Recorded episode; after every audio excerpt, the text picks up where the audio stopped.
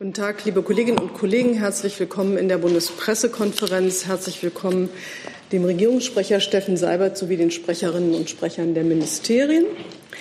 Äh, wir erlauben in besonderen Zeiten wie diesen die Live-Übertragung der Bundespressekonferenz. Das ist eine regierungsunabhängige Einrichtung von Journalistinnen und Journalisten, die über die Bundespolitik berichten. Und wir freuen uns, wenn die Sprecher der Bundesregierung und der Ministerien bei uns zu Gast sind. Und ich darf herzlich danken dem Sender Phoenix, der die Gebärdendolmetschung für uns bereitstellt. Und dort zu sehen ist, sind die Damen des heutigen Tages, aber auch nur dort. Herr Seibert, Sie haben uns verschiedene Dinge mitgebracht und haben das Wort. Ja, meine Damen und Herren, guten Tag. Dieser Tag begann mit der schrecklichen Nachricht vom Tod des Bundestagsvizepräsidenten Thomas Oppermann. Die Bundeskanzlerin hat wie Politiker aus allen Parteien ihrer Bestürzung, ihrer Trauer über diesen viel zu frühen Tod bereits Ausdruck gegeben. Ich darf vielleicht noch einmal zitieren, dass sie ihn über viele Jahre hinweg als verlässlichen und fairen sozialdemokratischen Partner in großen Koalitionen geschätzt hat. Er war Bundestagsvizepräsident in turbulenten Jahren und hat sich um unser Parlament verdient gemacht. Was Thomas Oppermann auszeichnete, war besonders das, was man vielleicht eine freundliche demokratische Ernsthaftigkeit nennen kann, mit der er Politik gemacht hat, mit der er auf die Menschen zugegangen ist. Die Bundeskanzlerin hat seiner Frau und seinen Kindern ihr aufrichtiges Beileid ausgesprochen. Und die Sitzung des Corona-Kabinetts heute Vormittag, zu der wir sicherlich inhaltlich nachher noch kommen, begann mit einer Schweigeminute der Trauer und des Gedenkens an Thomas Oppermann.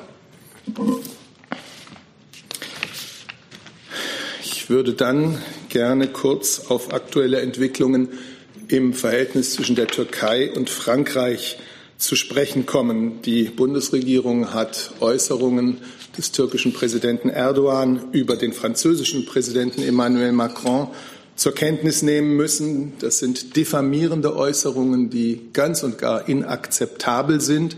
Erst recht vor dem Hintergrund der schrecklichen Mordtat eines islamistischen Fanatikers an dem französischen Lehrer Samuel Paty. Bei dieser Gelegenheit möchte ich auch die Aussagen zurückweisen, die Präsident Erdogan in Richtung Deutschland gemacht hat, dass es sich nämlich bei der polizeilichen Durchsuchung einer Moschee in Berlin-Kreuzberg am vergangenen Mittwoch um eine gegen den Islam gerichtete Maßnahme gehandelt habe. Die deutschen Polizeibehörden arbeiten auf der Grundlage von Recht und Gesetz. Wer in Deutschland friedlich und innerhalb der Gesetze seinen Glauben lebt, der ist von unserer Verfassung geschützt.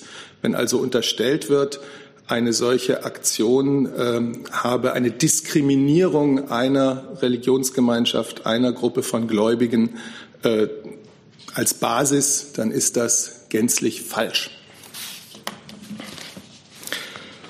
Und dann würde ich gerne noch eine Terminankündigung machen, die diesen Mittwoch betrifft. Um 13 Uhr wird die Bundeskanzlerin in einer Videokonferenz äh, einen erneuten Austausch mit den Ministerpräsidenten und Ministerpräsidentinnen über die Lage in der Pandemie haben und es wird zu beraten sein, was getan werden kann, um die Ausbreitung des Virus möglichst bald wieder einzudämmen. Mittwoch 13 Uhr.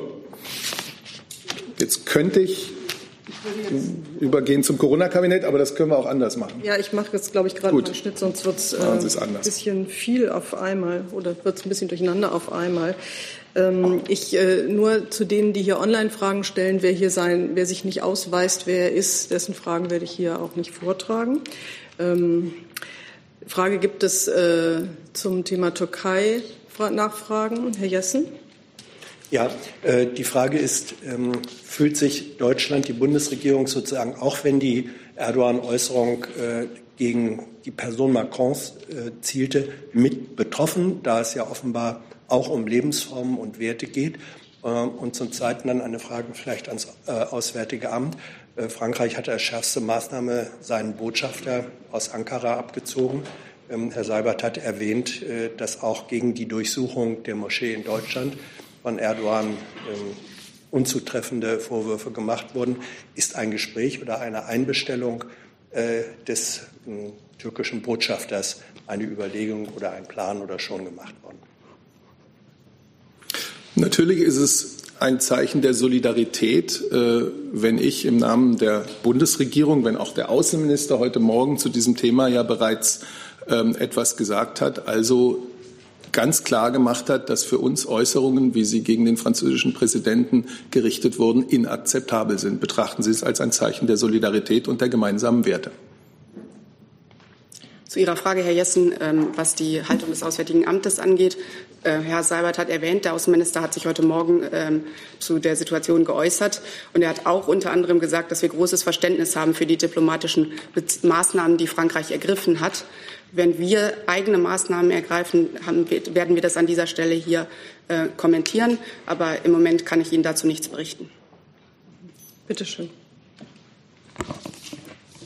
Ja, wie bewertet die Bundesregierung, dass die Polizisten äh, frühmorgens in eine Moschee gestürmt sind, äh, mit äh, Stiefeln, mit äh, Schuhen auf den Gebetsteppichen rumgelaufen sind und äh, die Gläubigen mitten im Gebet gestört worden sind?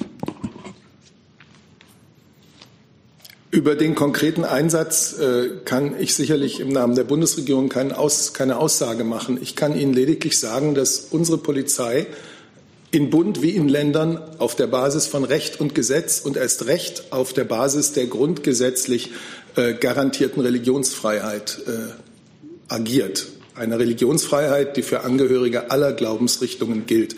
Insofern ist äh, der in Richtung Deutschland gemachte Vorwurf, es werde der Islam diskriminiert, mit einer solchen Aktion grundsätzlich zurückzuweisen. Gibt es dazu weitere Fragen? Das scheint mir nicht der Fall zu sein. Ähm, mit der Mittwochsankündigung sind wir ja beim Thema Corona, wenn ich das richtig so zusammenfasse. Ich könnte noch kurz aus dem Corona-Kabinett ja, ja, berichten, und, wenn Sie ähm, wollen. Der, Ihre Erklärung zum Tod von Thomas Oppermann steht, glaube ich, für sich. Da würde ich jetzt keine weiteren Fragen zu aufrufen. Bitte, Sie haben das Wort.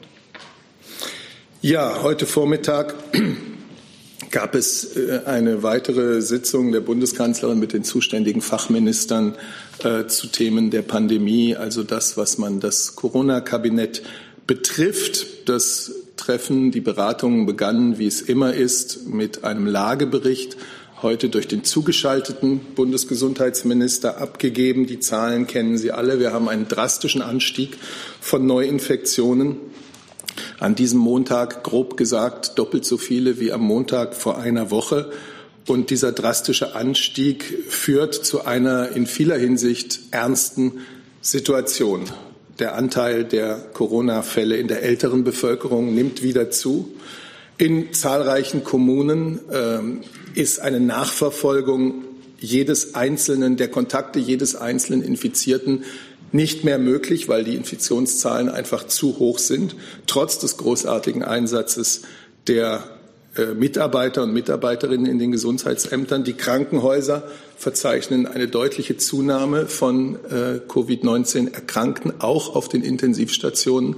Auch äh, die Zahl der Patienten, die künstliche Beatmung benötigen, steigt wieder deutlich. Die Bundeskanzlerin hat auch an diesem Wochenende oder am vergangenen Wochenende wieder eindringlich an uns alle appelliert, unsere Kontakte deutlich zu reduzieren. Es liegt in unser aller Verantwortung, es liegt auch in unser aller Händen, wie sich die Fallzahlen im Herbst und Winter weiterentwickeln. Ein weiteres Thema im äh, Corona-Kabinett waren die Koordination der intensivmedizinischen Kapazitäten. Wie Sie wissen, es gibt ein Intensivregister, das täglich die freien und die belegten intensivmedizinischen Behandlungskapazitäten in Deutschland erfasst. Dieses Register enthält auch aktuelle Zahlen über Corona-Patienten, die intensivmedizinisch betreut werden. Und dieses Register ermöglicht Engpässe in der Intensivversorgung frühzeitig zu erkennen. Es ermöglicht entsprechend zu handeln und eben gegebenenfalls, wenn es an der einen Stelle ähm, keine weiteren Kapazitäten mehr gibt, Corona-erkrankte Menschen, Patienten zu verlegen. Und dafür, das können Sie sich vorstellen, bedarf es eines äh, entsprechenden Konzepts, um bei drohender regionaler Überlastung der Intensivkapazitäten schnell reagieren zu können und für eine Patientenverteilung sorgen zu können. Ein solches Konzept wurde vom BMI und vom Bundesgesundheitsministerium vorgelegt. Des Weiteren ging es um die Impfstrategie. Sobald ein oder mehrere sichere zuverlässige Impfstoffe zugelassen werden, erfolgt die Lieferung entsprechend der Produktion nach und nach. Es ist daher wichtig, für diese Phase eine Strategie zu erarbeiten, welche Personenkreise zuerst geimpft werden sollten und wie die Impfungen organisiert werden können. Dazu kann Ihnen sicherlich das Bundesgesundheitsministerium Näheres mitteilen. Das waren die wesentlichen Themen im äh, Corona-Kabinett heute. Und ansonsten habe ich es Ihnen gesagt, am Mittwoch eine weitere Beratung zwischen Bund und Ländern in Form einer Videokonferenz. Will das Gesundheitsministerium, das ich gerade nicht sehen kann, anschließen? Leopoldina, die STIKO und der Ethikrat ähm, sind gerade dabei, ein Konzept zu erstellen, äh, wonach die ähm, Risikogruppen ähm, ähm den Impfstoff zuerst be bekommen sollen. Und ähm, das wird dann priorisiert. Und dafür wird gerade ein Konzept erstellt. Herr Krämer, Sie hatten sich gemeldet äh, zum. Ja, zu ich hatte eingesammelt am Anfang. Ähm, Gibt es Beschlüsse oder sind Beschlüsse erwartet am Mittwoch? Ich kann Ihnen hier noch keine Beschlüsse vortragen, logischerweise. Aber natürlich äh, findet dieses Treffen zwischen der Kanzlerin, einigen Ministern und dem Ministerpräsidenten in der derzeitigen sich zuspitzenden äh, ernsthaften Lage statt. Und die gemeinsame Frage, die alle sich stellen müssen, wie können wir möglichst schnell dazu kommen, dass sich die Infektionszahlen, der Wuchs der Infektionszahlen stabilisiert, um die Tendenz dann auch wieder, den Trend dann wieder äh, zu brechen und die Zahlen nach unten zu bringen. Und allen ist, denke ich, bewusst, das hat uns die letzte Woche, die letzten 14 Tage sehr klar gemacht, dass dabei jeder Tag zählt. Also rechne ich auch mit Beschlüssen, aber ich kann dem heute hier nicht vorgreifen. Das wird wie immer gut vorbereitet werden. Äh, dann kann ich anschließend die Online-Frage des Kollegen Czepka von ZDF heute, der Sie fragt, Herr Seibert, ob die Kanzlerin 30.000 Neuinfektionen in der kommenden Woche für möglich hält. Äh, mit allem Respekt vor dem Frager, ich glaube, es ist sinnlos, jetzt hier äh, Zahlenvoraussagen zu machen. Wir haben eine Entwicklung, äh, bei der von letztem Montag auf diesem wir leider eine Verdoppelung nahezu der Fallzahlen gesehen haben. Es ist völlig klar, wohin das führt. Wir hatten am Freitag oder Samstag, weiß ich jetzt gar nicht mehr, bereits 14.000 äh, Neuinfektionen gemeldet an einem Tag.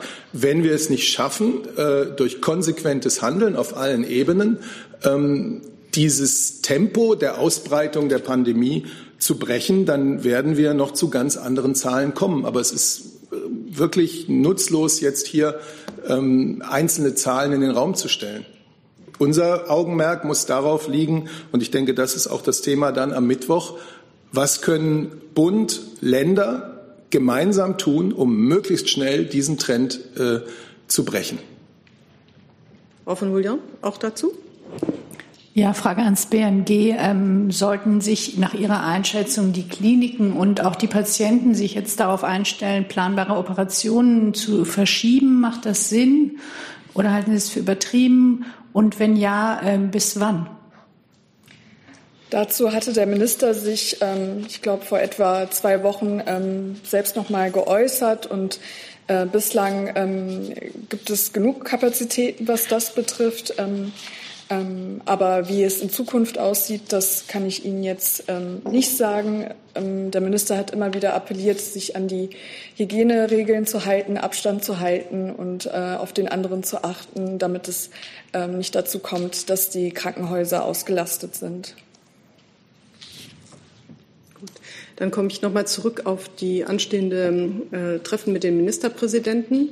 Ähm, welche Maßnahmen, fragt äh, Kollege Bockenheimer von Bild, äh, könnten bei, der, bei dem anstehenden Treffen verschärft werden, ohne in den Lockdown zu gehen? Ganz konkret sind auch temporäre Ausgangssperren wie in unseren Nachbarländern möglich und ist mit Einschränkungen des Schulunterrichtes zu rechnen. Ich möchte ausdrücklich äh, bei der Linie bleiben, die ich vorhin gesagt habe und jetzt nicht einzelne Maßnahmen zwei Tage vor dem Treffen hier ähm, durchspekulieren. Äh, beide Seiten, die sich da begegnen, die Vertreter der Länder und die Vertreter des Bundes und die Bundeskanzlerin wissen, dass dies eine ernste Situation ist, in der wir mit politischer Konsequenz herangehen müssen. Äh, und das wird sich dann auch in den Beschlüssen äh, niederschlagen. Aber ich möchte hier keine einzelnen Maßnahmen diskutieren. Dann geht es mit Herrn Reitschuster weiter. Herr Seibert, Sie hatten es schon kurz angesprochen. Die Bundeskanzlerin hat eine Videobotschaft gemacht und die hat sie wiederholt. Jetzt ist meine Frage, sie hat ja die Begründung der Videobotschaft die Wiederholung der Videobotschaft damit begründet, dass sie beim ersten Mal nicht verfangen hat. Macht das denn Sinn, dann eine Botschaft zu wiederholen? Wenn man schon sagt, sie hat nicht verfangen, wäre es dann nicht sinnvoll, eine andere Botschaft zu machen? Was hat die Bundeskanzlerin da bewogen? Und die zweite Frage, die Bundeskanzlerin ist ja immer sehr sensibel, was Polizeigewalt angeht. Sie hat die zum Beispiel in Weißrussland gerade wiederholt kritisiert, völlig zu Recht. Und es lege mir völlig fern, Weißrussland mit der Bundesrepublik zu vergleichen. Nun gab es aber am Wochenende sehr rabiate Szenen. Der Rechtsanwalt Heinz ist hier auf dem Alexanderplatz umgerempelt worden, seine zierliche Freundin gegen eine Hauswand geschleudert. Und ohne hier einen Vergleich ziehen zu wollen oder etwas gleichzusetzen, ist die Frage, sieht die Bundeskanzlerin so etwas auch mit Sorge? Sie werden jetzt sagen, Recht und äh, Gesetz ist gewährleistet, bin ich prinzipiell einverstanden. Aber es gibt ja immer wieder Ausnahmen, gibt ja auch Verurteilungen. Sieht die Bundeskanzlerin auch das aufmerksam mit Sorge? Das war ausführlich. So, zwei verschiedene Themen. Habe ich Sie in, dem erst, in der ersten Frage richtig verstanden, dass Sie gesagt haben, nicht verfangen?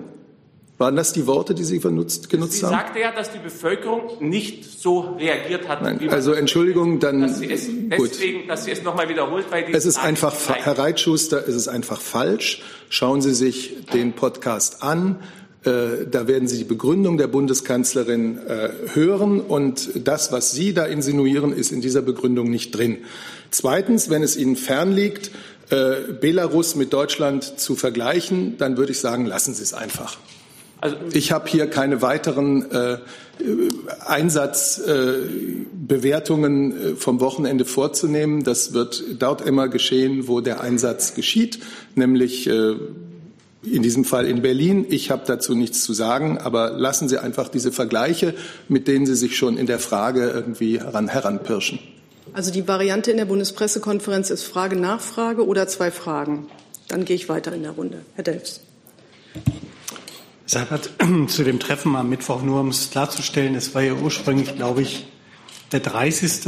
Ähm, Oktober im Gespräch gewesen, dass es jetzt praktisch, dass es das ist der Alternativtermin jetzt. Es gibt nicht zwei Termine nächste Woche, äh, diese Woche. Richtig? Also könnte ja auch sein, also von zwei Terminen in dieser Woche ist nicht die Rede. Nein, dies ist der Termin äh, der Ministerpräsidentenkonferenz mit der Bundeskanzlerin äh, in dieser Woche. Gut. Und dann, soweit ich heute Montag schauen kann. Okay. Und dann ähm, mit Blick auf dieses Treffen hatte die Kanzlerin ähm, laut Berichten ja gesagt, dass sie kein besonders gutes Gefühl habe. Jetzt werden Sie wahrscheinlich sagen, das war ein internes Gespräch und das äh, äh, wollen Sie nicht kommentieren. Aber Tatsache ist ja, dass das letzte Gespräch nur in der Tat nicht viel gebracht hat. Und insofern kann man ja schon ein bisschen pessimistisch an dieses weitere Gespräch rangehen. Wie, ja, warum meint die Kanzlerin jetzt in diesem Gespräch dann mehr zu erreichen können als in dem letzten Gespräch mit dem Ministerpräsidenten?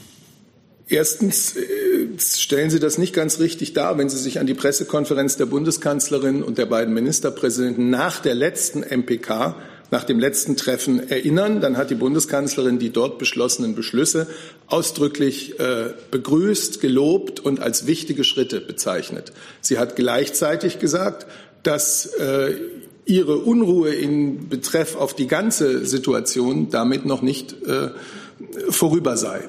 Und nun hat sich die Situation seitdem ähm, jedenfalls nicht zum Besseren entwickelt. Im Gegenteil.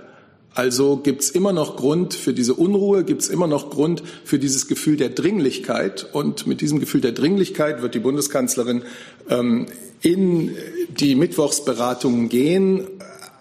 Äußerungen, die in internen Runden gemacht werden, die kommentiere ich hier nie. Herr Jung. Zwei Verständnisfragen, Herr Seibert, weil Sie Herrn Spahn angesprochen hatten. Äh, ist davon auszugehen, dass es ihm verhältnismäßig gut geht? Hat er da ein Update gegeben? Und ist davon auszugehen, dass das restliche Kabinett seit letzten Mittwoch getestet wurde und zwar negativ getestet wurde? Zu der zweiten Frage sind Sie jetzt ein bisschen spät. Das haben wir in beiden Pressekonferenzen der letzten Woche ausführlich behandelt und da würde ich gerne auch äh, darauf verweisen. Und zu der ersten Frage gucke ich die Kollegin aus dem Gesundheitsministerium an, die über ihren Chef noch besser berichten kann. Äh, dem Minister geht es den Umständen entsprechend gut. Er hat sich gestern in einem Video ähm, nochmal äh, für die Genesungswünsche bedankt und ja, das war es eigentlich. So, jetzt hatten wir aber auch zwei Fragen, das gilt dann auch für alle gleich. Ähm, Herrn Gräber nehme ich wieder auf die Liste. So, dann direkt dazu. Also heißt das, dass es noch leichte Erkältungssymptome gibt oder was heißt das konkret? Ähm, ja, er hat Erkältungssymptome, aber ähm, die sind jetzt nicht ähm, schlimmer geworden. Er hat Erkältungssymptome. Gibt es jetzt noch Fragen zum Gesundheitszustand des Gesundheitsministers? Im Moment nicht. So. Dann mache ich jetzt weiter bei einer, bei zwei Fragen, die äh, online gekommen sind. Und zwar fragt der äh, Kollege Sascha Mayer von dpa, wie viele Gesundheitsämter haben aktuell an das Robert-Koch-Institut gemeldet, dass sie Engpässe bei der Kontaktnachverfolgung haben oder dass dies bei ihnen absehbar ist. Und dazu passt die Frage von Nick Leifert aus meiner Sicht. Äh, vom ZDF, der fragt, welche Strategie hält die Bundesregierung alternativ für denkbar, wenn die Kontaktnachverfolgung teilweise schon jetzt nicht mehr funktioniert. Achso, und dann auch noch Anno Fricke von der Ärztezeitung ist mit einem Strategiewechsel bei der Nachverfolgung zu rechnen, hin clusterorientiert. Das passt, glaube ich, alles in den Kontext. Das müssen Sie mit Herrn Seibert klären, ob Sie dran Ach so, sind. Ähm, fangen Sie doch mal an. Ähm, Dann schauen wir weiter. Also ich möchte noch mal darauf hinweisen, ähm, dass die Cluster-Strategie zu der Strategie, ähm, zu unserer Strategie schon immer gehört hat. Die geht äh, vor den Einzelfällen auch. Und ähm, ein, eine andere Strategie ist mir jetzt auch nicht bekannt. Die wird weiterhin so verfolgt. Und auf der Internetseite des RKI werden ähm, die einzelnen Punkte ähm, wie jetzt äh, Kontakte nachverfolgt werden und äh, wie äh, sogenannte Cluster ähm, herausgefunden werden, auch nochmal erläutert und erklärt, sehr ausführlich auch. Gut. Ich habe jetzt noch Herrn Warwick nochmal, Herrn Jessen, Herrn Jung und Herrn Reitschuster zu diesem Thema. Ist sonst noch jemand dazu? Dann möchte ich das Thema auch schließen, damit wir auch noch etwas weiterkommen. Dann geht es weiter mit Herrn Warwick. Herr Seibert, Sie hatten bereits vor zwei Wochen angesprochen, dass die schweren Krankheitsverläufe weiter zunehmen. Das haben Sie jetzt noch mal betont. Bisher haben Sie aber Abstand davon genommen, da konkrete Zahlen nachzureichen oder damit Ihre Aussage zu untermauern. Da würde mich nur interessieren, wären Sie mittlerweile in der Lage, das auch an konkreten Zahlen zu belegen, diese signifikante Zunahme an schweren Krankheitsverläufen in den letzten Wochen? Äh, dazu waren wir immer in der Lage und äh, ich bedauere es, wenn Sie da auf eine Nachreichung gewartet hatten und die aus irgendwelchen Gründen nicht gekommen war, denn wir können natürlich äh, genau benennen die Zahl der Patienten, der Corona-Patienten, die intensivmedizinisch ähm, betreut werden müssen. Wir können genau benennen die Zahl der Corona-Patienten, auch die ist jetzt deutlich gestiegen, die beatmet werden müssen. Und man weiß ja leider, dass trotz aller medizinischen Fortschritte ähm, ein signifikanter Teil äh, derjenigen, die beatmet werden müssen, die Krankheit auch nicht überleben wird. Ich werde Ihnen, wir werden Ihnen diese Fragen, diese, diese Zahlen nachreichen. Ich dachte, das sei geschehen. Sie sollten aber nicht daraus schließen, dass wir nicht in der Lage sind, die Zahlen auch, die Behauptungen, die wir machen, auch mit Zahlen zu unterlegen. Dazu sind wir absolut in der Lage. Ähm, aber ich muss es, also Stand 26.10. 8 Uhr ist heute der 26.10. Ja. ja, dann kann ich Ihnen aktuell von 1304 Corona-Patienten, die intensivmedizinisch behandelt werden, ähm, berichten und kann sagen, dass davon 592 invasiv beatmet werden. Äh, und man könnte nun über seit Ende September eindeutig zeigen, wie beide Indikatoren Intensivbehandlung und äh, künstlich Beatmung, wie die deutlich gestiegen sind. Okay. Das war noch eine Nachfrage? Bitte. Eine Nachfrage ans Gesundheitsministerium. Letzten Montag wollten Sie die Medienberichte nicht bestätigen, dass derzeit ein Gesetzentwurf zirkuliert in der internen ministeriellen Abstimmung, in dem geplant ist, die Sonderrechte im Kontext der Corona-Krise zu verstetigen. Könnt, sehen Sie sich mittlerweile in der Lage, zumindest diese Berichte zu bestätigen, dass dieses Wording des Verstetigen der Sonderrechte in der aktuellen Vorlage so fällt? Ähm, ja, also letzte Woche hatte ich gesagt, ähm, dass der Entwurf noch in Abstimmung ist und der Entwurf ist weiterhin in Abstimmung. Und ähm, der Minister selbst hat sich auch letzte Woche noch mal dazu geäußert.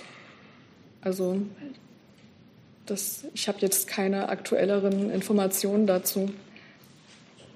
Herr Jessen. Ja, ähm, auch ans Gesundheitsministerium vor fünf Tagen hat an dieser Stelle Ihr Sprecherkollege erklärt auf die entsprechende Frage, es gäbe, äh, man habe keine Anhaltspunkte dafür, dass sozusagen eine um sich greifende, nicht mehr Nachvollziehbarkeit von äh, Kontakten gäbe. Jetzt haben wir aber genau diese Situation. Wie kann sich das innerhalb von fünf Tagen ändern? Wussten Sie es damals nicht besser? Sind Sie komplett überrascht worden? Das sind ja zwei sehr weit auseinanderdriftende Aussagen A und Situation B. Äh, zum Zweiten, der Vorstandsvorsitzende des Verbandes der medizinischen Labore, die 90 Prozent der, der, der Covid-Tests durchführen, äh, sagt, die Kapazität von über einer Million Tests pro Woche könne dauerhaft nicht aufrechterhalten werden. Und er beklagt eine falsche Prioritätensetzung, die von der Politik verlangt äh, wird. Wie gehen Sie mit dieser Kritik um? Ähm, zu Ihrer ersten Frage. Ähm, Kapazitätsengpässe werden an das RKI weitergeleitet. Die Gesundheitsämter äh, sagen dem Robert Koch Institut, wo Engpässe sind. Und äh, da sind ähm, stetig Abstimmungen, Absprachen. Und ähm, zu Ihrer zweiten Frage zu einzelnen Äußerungen kann ich mich hier auch nicht äußern. Kommentiere ich nicht. Pardon, darf ich eine Nachfrage? Ja. ja danke. Ähm, ja, aber das ist nicht einfach eine einzelne Äußerung, sondern das ist der, der Mann, Herr Müller, spricht für 90 oder für die Labore, die 90 Prozent der Tests praktisch durchführen.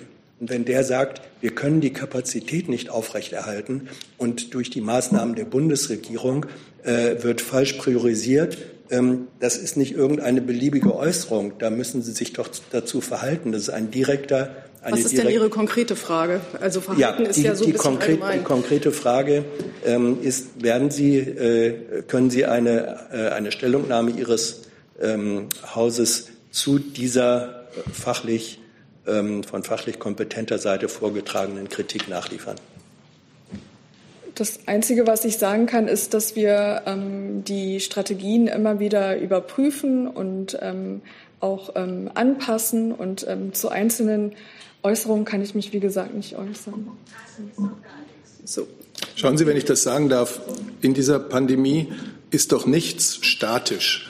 Und genau das, was die Kollegin gesagt hat, dass auch äh, Teststrategien immer wieder angepasst werden müssen, ähm, das kann man doch jetzt auch sehen. Wir haben natürlich durch die enorme Ausweitung äh, der Infektionen, die gemeldet werden, jeder dieser infizierten Menschen hat Kontakte. Diese Kontakte müssen, sofern es direkte Kontakte waren, natürlich auch getestet werden, sofern man sie überhaupt erreichen kann.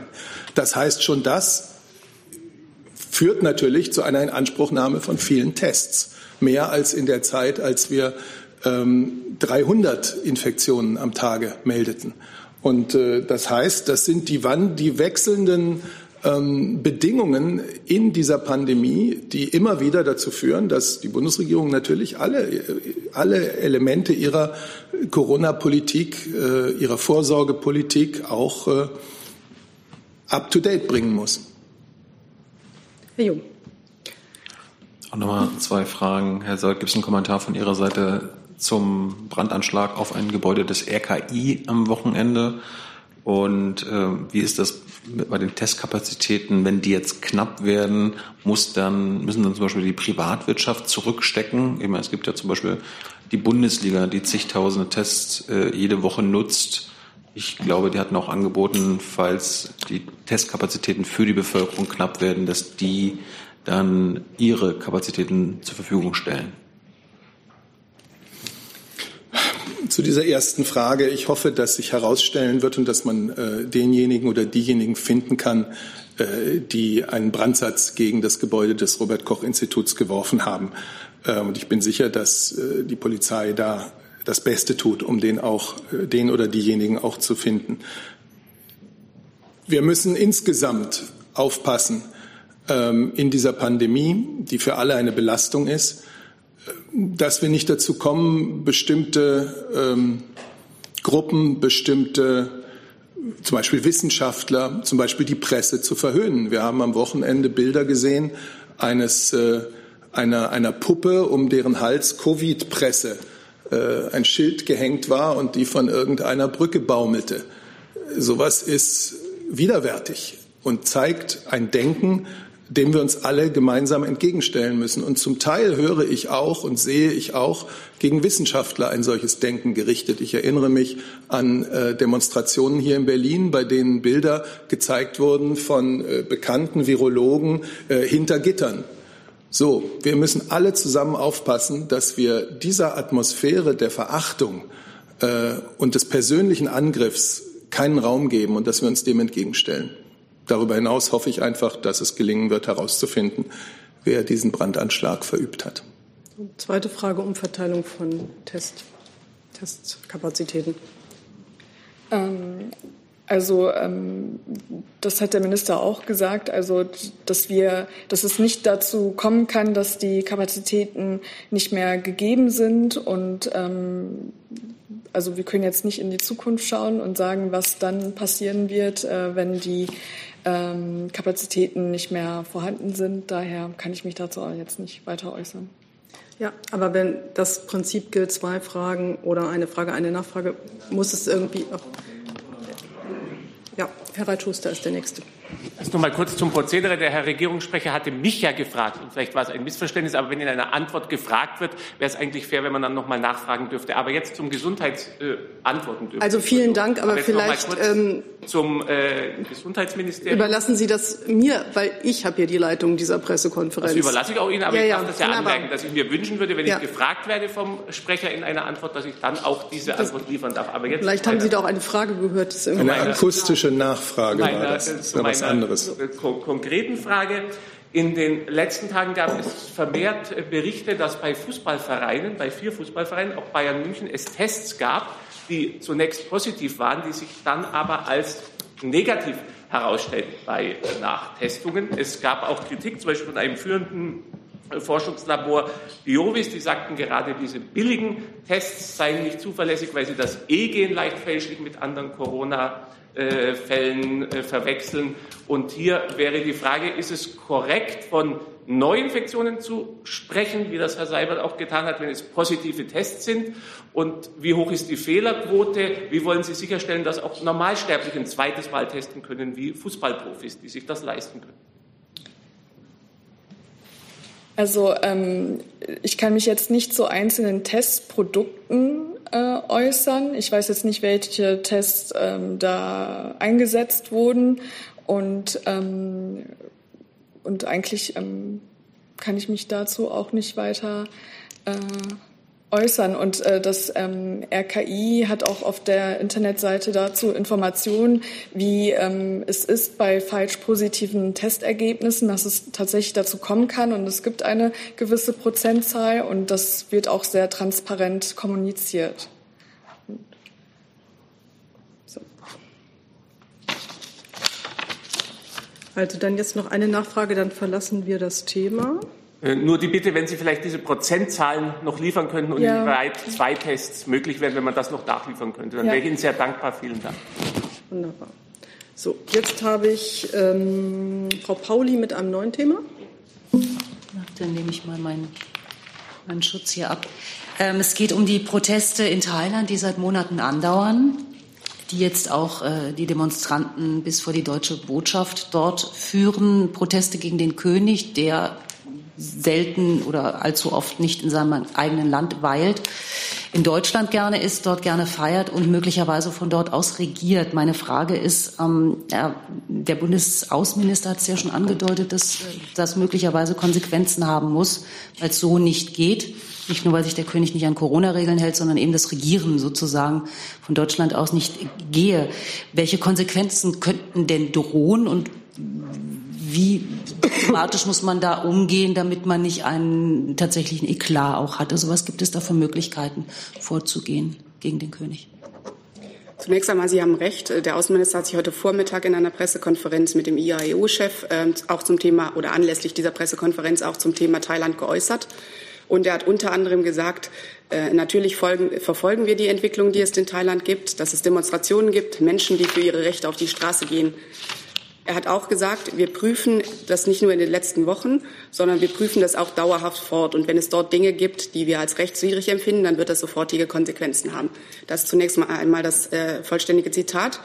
Ähm, was, was die Konsequenzen angeht, äh, so möchte ich hier nicht auf Einzelheiten gehen und auch nicht spekulieren darüber, welche Konsequenzen tatsächlich getroffen werden können oder Maßnahmen, sondern zunächst einmal die Äußerung des Ministers von heute Vormittag für sich stehen lassen. Ganz kurz Nachfrage. Mhm. Was wären denn für Konsequenzen? Das ist ja nicht ein Riesensammelsurium, vermute ich mal, an Konsequenzen, sondern was könnte man da machen? Könnte man ihn dann ausweisen, äh, als unerwünschte Person erklären, einfach nochmal ein eindringliches Gespräch mit ihm führen? Also was ist da sozusagen an Besteck auf dem Tisch? Wie gesagt, über Spekul äh, ich möchte hier an dieser Stelle nicht spekulieren darüber, welche Konsequenzen in Betracht gezogen werden können. Herr Burger und Frau Adebar haben sich in den vergangenen Wochen mehrfach auch zur, zur Lage geäußert, auch der Tatsache, dass der König sich äh, teilweise in, zeitweise in Deutschland aufgehalten hat. Und äh, diese Äußerungen stehen erstmal für sich. Gut, dann geht es weiter mit Herrn Jessen dazu. Ja.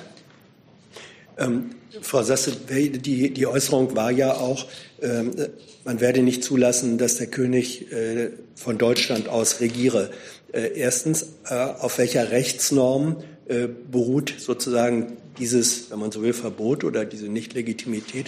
Und zweitens, welches sind die Kriterien, an denen Sie feststellen können, dass regiert wird? Also Regierungschefs sind ja im Grunde immer im Dienst, ähm, auch, auch im Ausland. Also was ist das Kriterium, wo Sie sagen, das ist jetzt Regierungshandeln, das nicht legitim ist und gegen das wir einschreiten? Zunächst einmal, die Bundesregierung ist überzeugt davon und äh, erwartet auch, dass keinesfalls von hier aus Entscheidungen getroffen werden, die der deutschen Rechtsordnung, dem Völkerrecht oder den international verbrieften Menschenrechten äh, widersprechen. Das haben Herr Burger und Frau Adebar, wie ich schon erwähnt habe, mehrfach an dieser Stelle hier deutlich gemacht. Ähm, ich kann Ihnen, äh, Herr Burger und Frau Adebar haben auch mehrfach deutlich gemacht, dass wir ähm, diese Situation beobachten. Ähm, derzeit hält sich der Kön äh, thailändische König nicht in Deutschland auf. Das heißt, äh, im Moment äh, geht es nicht um die Frage, ähm, was, welche, welche Maßnahmen hier in Deutschland ergriffen werden, sondern im Moment beobachten wir einfach die Lage in Thailand selber und möchten deswegen an der Stelle auch nicht darauf eingehen, welche Maßnahmen getroffen werden können in bestimmten Szenarien, die sich im Moment nicht stellen. Dann noch eine Nachfrage. Ich hatte ähm, auch nicht nach, den Nachfrage, äh, nach, äh, nach konkreten Maßnahmen gefragt, sondern äh, ich verstehe Sie jetzt richtig, äh, richtig ähm, dass es sich nicht um Regierungshandlungen an sich handelt, die Sie kritisieren, sondern um solche, die gegen deutsches Recht, gegen Völkerrecht, gegen Menschenrecht verstoßen würden? Oder sagen Sie, Regieren an sich geht nicht? So hatte ich den Außenminister verstanden.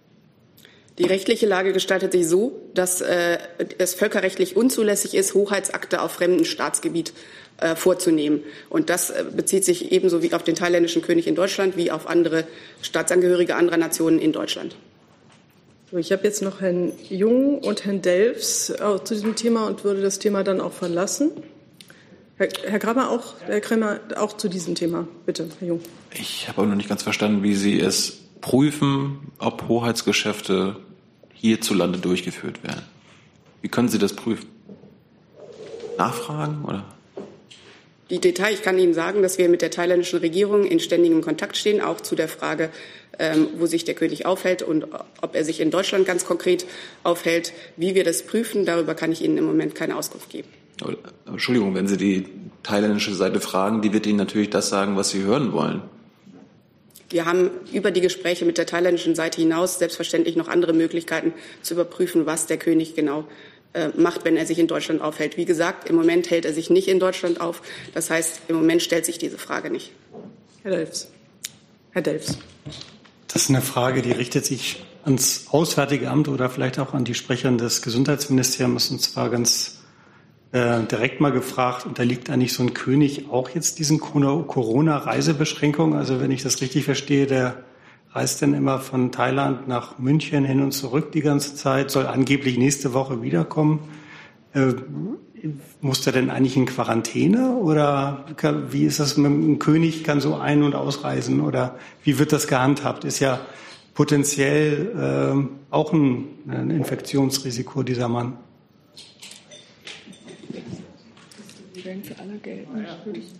Wer von Ihnen möchte? Ähm, also was ich dazu kann, sagen kann, ist, dass ähm, die ähm, Regeln natürlich ähm, für, für alle gelten.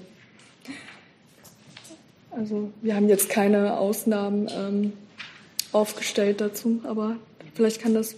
Okay, das Innenministerium kann beantworten, wie Könige sagen, behandelt ja. werden.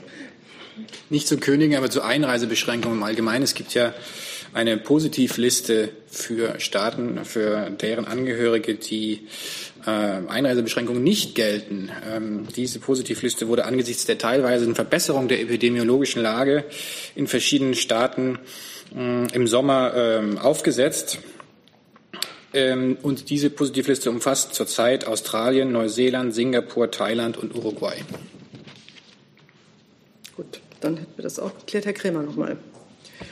Der König soll sich angeblich auch Sorgen machen, dass er nicht mehr einreisen darf nach Deutschland. Gibt es dafür, gibt es dafür eine Begründung, die man anführen könnte, dass man ihn nicht reinlassen würde, abgesehen von Corona? Ich kann jetzt nur für diese, äh, von dieser Positivliste äh, sprechen, für Staaten, äh, für diese diese Einreisebeschränkungen nicht gelten. Okay. Dann haben wir, bitte, Herr Delfs jetzt nochmal. Das würde ja denn im Rückschluss eigentlich heißen, solange Thailand nicht auf der Positivliste war, hätte er ja auch gar nicht einreisen können, richtig? Wäre dann ja so. Aber ich, äh, meines Erinnerns ist, läuft das doch schon länger, dieses Hin- und Herreisen zwischen Thailand und München. Zu den Reiseaktivitäten kann ich jetzt selber nichts sagen. Aber es gelten in jedem Fall die Quarantänebestimmungen. Dazu könnte vielleicht noch BMG aus. Jetzt nochmal ein letzter Aufruf zu Thailand. Herr Reitschuster, so, dann aber auch wirklich. Bin ich da falsch? Wir machen nach einer Stunde Schluss, ne? Das ist hier die Zielgröße. Also, Es war hier äh, die Frage, ob der König in Quarantäne muss. Bin ich falsch informiert oder unterliegen Staatsoberhäupter Häupter in dieser Hinsicht überhaupt nicht der, den hoheitlichen Rechten? Quarantäne ist äh, BMG zuständig. da müssen Sie mal weitergeben, wie gesagt. Für die Quarantänebestimmungen sind die einzelnen Bundesländer zuständig. Da kann ich keine Ausführung zu machen. Okay. Nee, also wir haben jetzt hier noch eine Reihe von Themen drauf. Ich hatte jetzt dazu niemanden mehr. Jetzt zu, Frau Bouillon zu dem Thema. Andere, anderes Thema. Jetzt habe ich aber noch, wir beenden das Thema jetzt. Äh, Frau Greifenrath, bitteschön. Mo Moment. Nee, ich. Sechs. Passt das Mikro jetzt? Ja, ich kann es auch leider nicht mehr sehen, deshalb kann ich nicht sehen, ob es an ist. Jetzt scheint es an zu sein. Nein. Müssen Sie auch rein. Ja, jetzt. Ja, ich sehe es nicht mehr. Wenn es verdeckt ist, kann ich nicht mehr sehen, ob es leuchtet. Okay, äh, ich habe eine Frage an das Auswärtige Amt, an Frau Sasse. Und zwar ist äh, in der letzten Woche eine Deutsch-Iranerin im Iran festgenommen worden. Ich möchte gerne wissen, auf welchem Stand die konsularische Betreuung ist und was Sie überhaupt zu dem Fall wissen. Ich muss Sie kurz um Geduld bitten, weil ich die Unterlagen zu dem Fall raussuchen muss. Es ist so, dass der Fall uns selbstverständlich bekannt ist und ähm, wir uns auch ähm, für, die, für ähm, die Dame einsetzen. Wir haben allerdings bisher noch keine offizielle Bestätigung über die Inhaftierung ähm, erhalten und bemühen uns äh, gegenüber den iranischen Behörden um Aufklärung äh, des Falles und der, seiner Details. Über die Details des Falles selber, soweit sie uns denn bekannt sind, ähm, können wir natürlich wie immer aus äh, Gründen des Persönlichkeitsschutzes nichts sagen. Gibt's dazu weitere Fragen? Das scheint mir nicht der Fall zu sein. Herr Betz, war das auch? Zwei Fragen an das Bundesverkehrsministerium. Sollen wir einmal wechseln, bitte?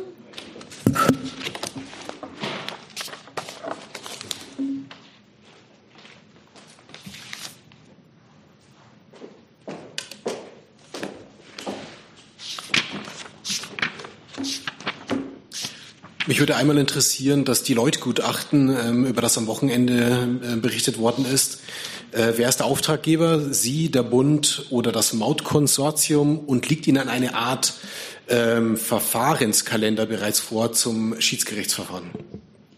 Ich bitte Sie um Verständnis, dass ich mich hier in dem Rahmen nicht zum Schiedsgerichtsverfahren äußern kann.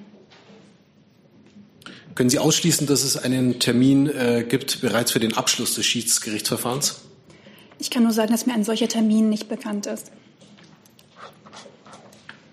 So, Gibt es dazu weitere Fragen? Das scheint mir nicht der Fall zu sein. Dann habe ich Herrn Warwick noch mit einem anderen Thema und dann habe ich auch noch einige Online-Fragen. Ähm, eine Frage ans Verteidigungsministerium.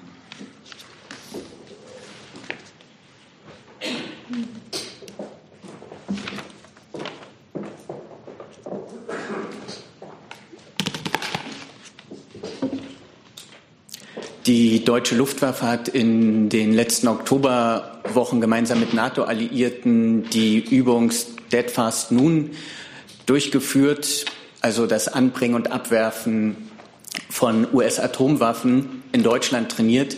Laut Eigendarstellung der NATO geschah dies, ich zitiere, zur Verteidigung des Bündnisgebiets. Dort ich nur eine Verständnisfrage. Heißt es, dass das Trainieren des Abwurfs von US-Atomwaffen durch deutsche Tornados auf deutschem Staatsgebiet in der NATO-Logik unter Verteidigung des Bündnisgebietes fällt? Ähm, zu den Fragen der nuklearen. Also Moment, Entschuldigung, jetzt tun. Ja. Dankeschön. Zu den Fragen der nuklearen Teilhabe habe ich hier auch schon einiges gesagt. Ähm, und was die Übungsinhalte angeht, ähm, auch hier sind wir schon sehr eindeutig gewesen, dass wir zu den Details der Umsetzung keine Angaben machen, dass sich die Informationspolitik der Bundesregierung hinsichtlich der Nuklearstreitkräfte der NATO aus Sicherheitsgründen an die Geheimhaltungsregeln des Bündnisses ausrichtet. Ähm, und ich kann da über das hinausgehen, was, was Sie vielleicht von der NATO gehört haben, nichts, äh, keine Angaben machen. Aber, aber es ist ja auch schon relevant, auch fürs Gesamtverständnis äh, der bundesdeutschen Bevölkerung zu wissen, ob deutsche Tornados Atomwaffenabwürfe testen auf deutschem Territorium im Verständnis, dass dies der Bündnis oder der Verteidigung des Bündnisgebietes gilt. Für die Details der Übung verweise ich auf die Geheimhaltungsregeln, ähm, denen ich hier unterliege. Ähm, es ist insgesamt so, dass natürlich das, was militärisch ähm, geplant ist, auch geübt werden muss. Und in diesem Fall sind das internationale Übungen, in die auch die Luftwaffe involviert war. Und zu weiteren Inhalten kann ich hier keine Stellung beziehen. Ich habe jetzt noch eine Frage, die so im weitesten Sinne dazu passt. ich habe es gesehen. Ähm, die richtet sich an Frau Sasse, aber vielleicht auch an Sie, das weiß ich jetzt noch nicht ganz genau, von der Nachrichtenagentur TASS, von ähm, Via Chesla Philippov, da muss ich jetzt passen, ob das ein weiblicher oder männlicher Vorname ist. Eine Frage an das Auswärtige Amt, an Frau Sasse und an Herrn Seibert. Russlands Präsident Wladimir Putin hat die NATO-Staaten zu einem Verzicht auf die Stationierung landgestützter atomarer Kurz- und Mittelstreckenraketen aufgerufen. Im Gegenzug wolle Moskau seine Mittelstreckenwaffen des Typs 9M729 nicht im europäischen Raum aufstellen, sagt Putin. Wie bewertet die Bundesregierung diese Äußerung? Richtet sich an Sie. Okay. Uns sind diese Meldungen bekannt ähm, des russischen Präsidenten. Es ist auch nicht neu. Ähm, Russland hat bereits mehrfach in der Vergangenheit ein solches Moratorium oder den Verzicht äh, angekündigt. Ähm, NATO-Generalsekretär Stoltenberg hat sich unter anderem letztes Jahr äh, dazu geäußert, ähm, vor dem Hintergrund, dass es ja Russland selber war, ein Land, was aus dem äh, INF-Vertrag ausgestiegen ist, ähm, hat äh, NATO-Generalsekretär Stoltenberg diese Äußerung oder die, den möglichen Verzicht für unglaubwürdig ähm, gehalten. Und wir schließen uns dieser Einschätzung an. Herr Jung hatte noch eine Nachfrage. Hm, zum Thema Atomwaffen, da gab es letzte Woche was Neues, nämlich dass Honduras als 50. Staat der UN äh, den Vertrag zum Verbot von Atomwaffen ratifiziert hat. Äh, damit wird das UN-Atomwaffenverbot binnen 90 Tagen in Kraft treten und damit Deutschland nicht äh, Teil dieses Vertrages sein. Äh, erstens Lernfrage, ist das der erste internationale UN-Völkerrechtsvertrag, wo Deutschland nicht dabei ist? Und wann planen Sie, diesem Vertrag beizutreten und ihn zu ratifizieren? Ja, ich glaube, man muss da mal etwas Grundsätzliches zu sagen, damit es nicht zu Verwechslungen kommt. Ähm, auch bei denen, die uns jetzt zuhören. Wir müssen unterscheiden zwischen dem Atomwaffensperrvertrag und dem Atomwaffenverbotsvertrag. Der Atomwaffensperrvertrag oder der nukleare Nichtverbreitungsvertrag, wie er auch genannt wird, ist von den fünf Atommächten USA, Frankreich, China, Großbritannien und Sowjetunion initiiert worden und hat mittlerweile über 190 Vertragsstaaten. Der Kern dieses Atomwaffensperrvertrages ist es, dass die Nationen, die nicht im Besitz von Kernwaffen sind, auf deren Erwerb auch verzichten. Deutschland hat diesen Vertrag schon 1970 ratifiziert. Der Atomwaffenverbotsvertrag, über den Sie nun reden und über den wir nun reden, der hat zum Ziel, die Entwicklung, die Produktion, Test, Erwerb, Lagerung, Transport, Stationierung und den Einsatz von Kernwaffen zu verbieten.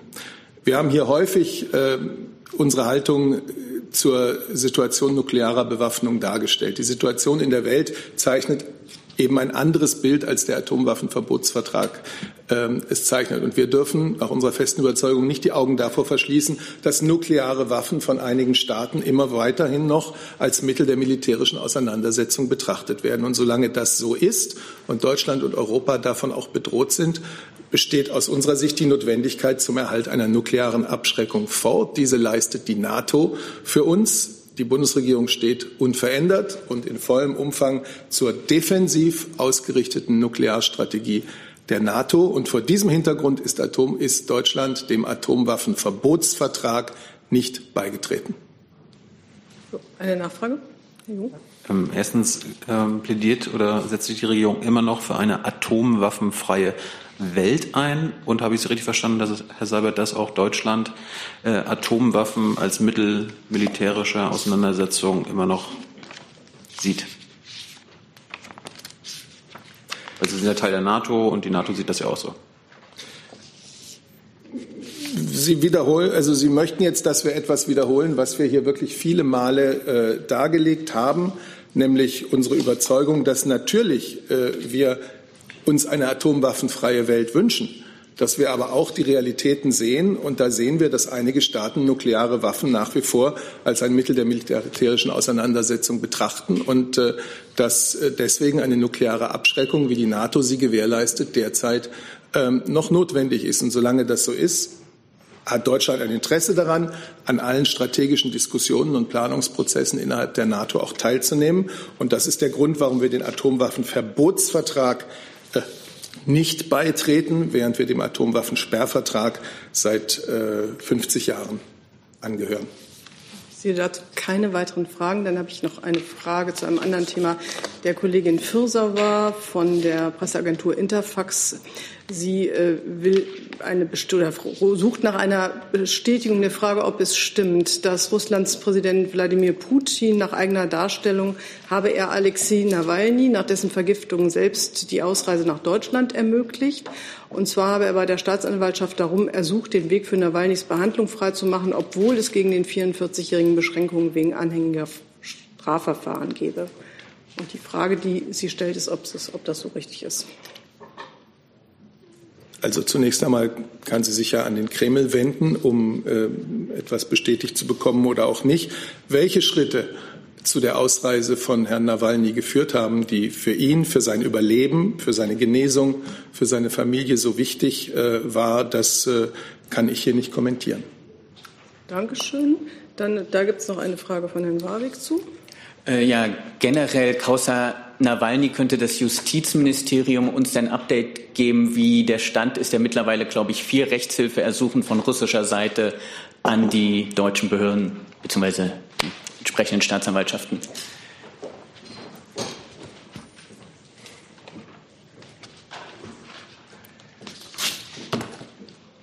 Ja, vielen Dank. Ich habe hier keinen neuen Stand zu berichten gegenüber dem, was meine Kollegen in der letzten, vorletzter Woche gesagt haben.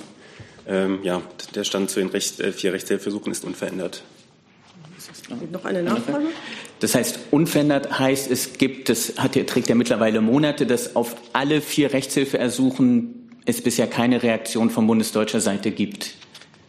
Meine Kollegen haben ja schon ausgeführt, dass wir zu den Inhalten können wir uns grundsätzlich nicht äußern, zu diesen Inhalten der grenzüberschreitenden strafrechtlichen Zusammenarbeit.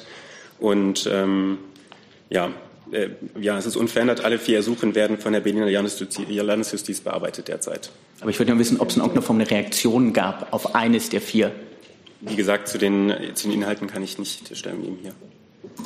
Sie wurden alle vier an die Berliner Justiz weitergeleitet. Das wissen Sie. Darüber haben wir ja hier gesprochen. Okay. So. Ich habe jetzt auf meiner Liste noch Frau von Bouillon noch mal, Herrn Reitschuster noch mal und noch eine Frage von dpa Online. Können wir damit dann hier heute schließen? Das sieht mir sehr. Sie haben jetzt doch noch eine Frage. Okay. Dann Frau Reifenbach auch noch mal und dann sind wir für heute durch. Dann geht es mit. Nee, äh, Herr Reitschuster war schon länger dann. Äh, zwei Fragen. Die eine, ich nehme mal an Verbraucherschutz, vielleicht äh, Verkehr. Bei der Bahn gibt es immer wieder Beschwerden von Bahnreisenden, dass sie auch mit Maskenattests äh, des Zuges verwiesen werden. Wie ist die Einschätzung rechtlich vom Verbraucherschutz her? Deckt das das Hausrecht, wenn man ein Maskenattest hat. Sie sind ja auch Miteigner der Bahn, die Bundesregierung. Und die zweite Frage, es ist Verbraucherschutz. Das Westschweizer Fernsehen hat einen Test in Auftrag gegeben bei Testex. Da wurden Masken getestet von acht Stoffmasken waren sieben unbefriedigend. Die lassen sogar Tröpfchen durch. Also Testex kann man alles recherchieren. Von den OP-Masken waren nur vier ausreichend. Und da ist die Frage, hat das äh, Verbraucherschutzministerium vor, da eine Forschung, Tests äh, in Auftrag zu geben? Oder was möchten Sie bewirken, damit die Masken auch zuverlässig getestet werden und damit sich der Verbraucher darauf verlassen kann, dass es eben nicht so ist wie jetzt in der Schweiz, wo von den acht getesteten Stoffmasken sieben fast alles durchlassen? Ja, vielen Dank für die Fragen. Die betreffen jetzt hier den gesundheitlichen Verbraucherschutz. Deshalb ist das äh, Gesundheitsministerium federführend dafür zuständig. Das müssten die Kollegen gegebenenfalls beantworten. So. Können Sie sich dazu ja. äußern? Ja, bitte. Ähm, zur Qualität der Masken. Ähm, das RKI hat Empfehlungen dazu auch veröffentlicht, welche Masken sich eignen. Da ähm, findet man eine Liste dazu und da können Sie auch nachschauen und auch die Bürgerinnen und Bürger, welche Masken ähm, ja, am besten sind für die Nutzung. Okay, die Empfehlungen finden Sie dort.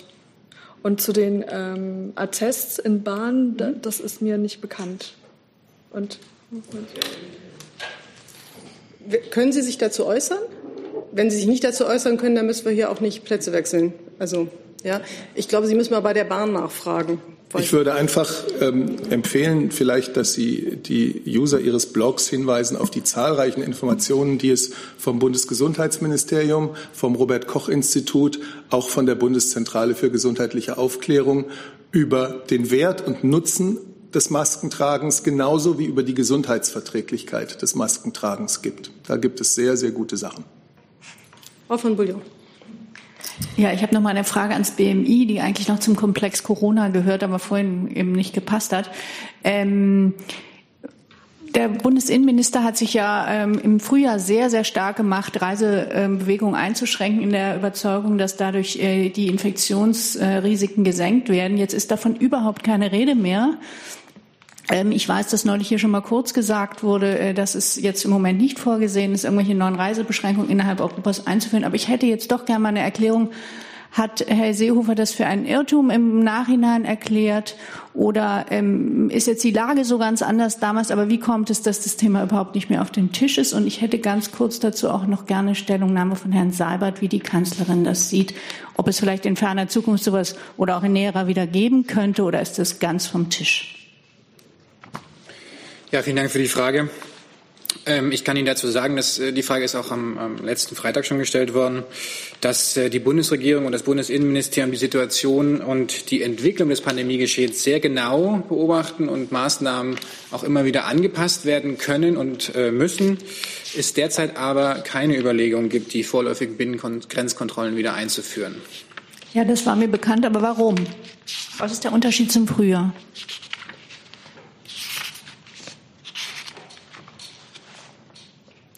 Wie gesagt, muss die äh, Pandemielage in jedem Fall neu angepasst werden, ähm, äh, neu überprüft werden und Maßnahmen angepasst werden. Der derzeitige Stand ist der, den ich jetzt schon gesagt habe. Mehr kann ich dazu nicht sagen. Herr Seibert, wollen Sie noch? Ich habe dem jetzt nichts hinzuzufügen. Gut, dann bin ich äh, hier noch mit einer Online-Frage am Start äh, von Theresa Dapp von dpa, die das äh, Bundesumweltministerium fragt. Der Chef der Internationalen Atomenergiebehörde, Rafael Grossi, hat gesagt, es sei praktisch ausgeschlossen, die globalen Klimaziele ohne Atomkraft zu erreichen. Teilt die Bundesregierung, insbesondere das Umweltministerium, diese Auffassung? Das ist relativ wenig überraschend, wenn jemand, dessen Job ist, ähm, für die Atomkraft zu werben, dass er eben auch dafür wirbt. Insofern ist das erstmal interessant. Aber die Position der Bundesregierung ist ja klar. Ähm, der, Bundes der Ausstieg aus der Atomkraft ist beschlossene Sache. 2022 wird das letzte Atomkraftwerk abgeschaltet. Und dafür gibt es entgegen der Behauptung von Herrn Grossi tatsächlich auch technische Gründe. Ähm, ohne jetzt hier in die Details zu gehen, ist das aber tatsächlich etwas, wo wir sagen, wir sind auch gespannt zu hören, was Herr Grossi sagen kann zu den Problemen, die Atomkraft eben mit sich bringt. Denn zum jetzigen Zeitpunkt haben wir noch keinen Standort auf der Welt, wo es ein Endlager gibt, was tatsächlich auch funktioniert und betrieben wird. Gut, dann danke ich dafür. Und Frau Reifenbach nochmal. Jetzt kann ich auch das Mikrofon. Danke. Ich habe noch mal ganz schnell eine Frage an das Verteidigungsministerium. Mhm. Hm.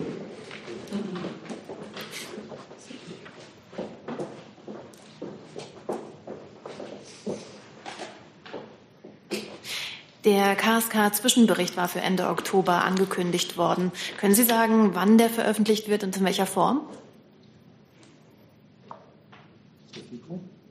Pardon? Dankeschön. Also sind ähm, hinsichtlich des KSK-Zwischenberichts im Zeitplan bis Ende Oktober wird dieser Bericht ähm, durch den Generalinspekteur der Ministerin vorgelegt und daran anschließend wird es bei der ersten sich bietenden Gelegenheit ähm, im parlamentarischen Raum eine Kommunikation geben, eine Information äh, zum Sachstand und zu den äh, ausstehenden Maßnahmen und entsprechend unmittelbar danach wird auch die Öffentlichkeit informiert. Gut, dann sind wir heute durch. Was gibt es noch für eine Frage?